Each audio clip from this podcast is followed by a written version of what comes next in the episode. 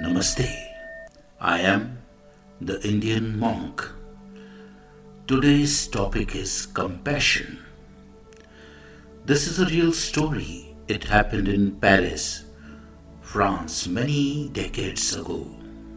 An old lady who lived hand to mouth lost her handbag.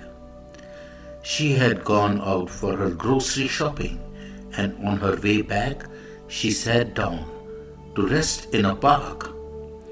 Unfortunately, lost in her thoughts and the challenges of old age, she forgot her handbag in the park. When she reached home, she realized that she was no longer carrying the bag.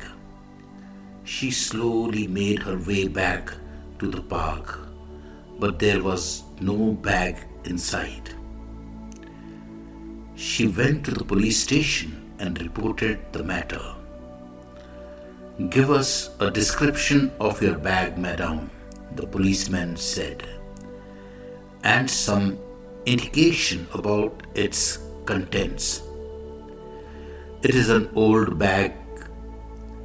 Zip is broken, and I have these food coupons in the inner pocket, and that's all I have of any value in it, she said. I need these coupons to be able to feed myself. I don't know how I am going to eat next week because I buy my groceries with the coupons. Was there anything else in the bag? Just my ID and my address. Nothing valuable in your bag then, like jewelry? The coupons, she cried, I need them. I wouldn't set my hopes too high, to be honest with you, the cop said. But if anyone returns it, we will let you know.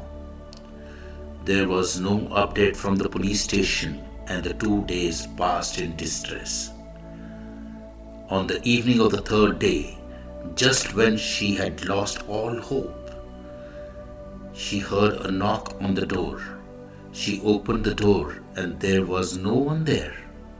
Only her handbag sat waiting at her feet.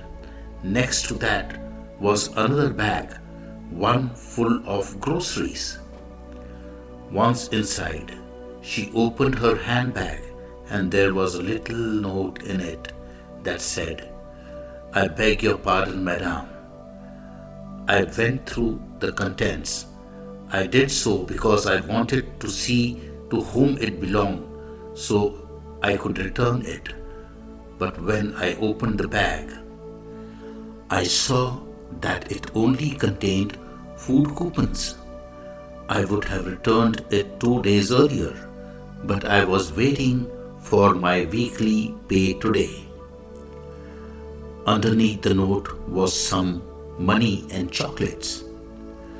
Could anyone other than an enlightened being have done something like this? I doubt it. We all have it in us compassion. A heart without compassion is flower without fragrance. The more compassionate you are, the easier it is to adopt and practice the divine virtue in your lives. Stay focused, be compassionate. May your journey be enlightened. Stay safe, stay blessed. Namaste.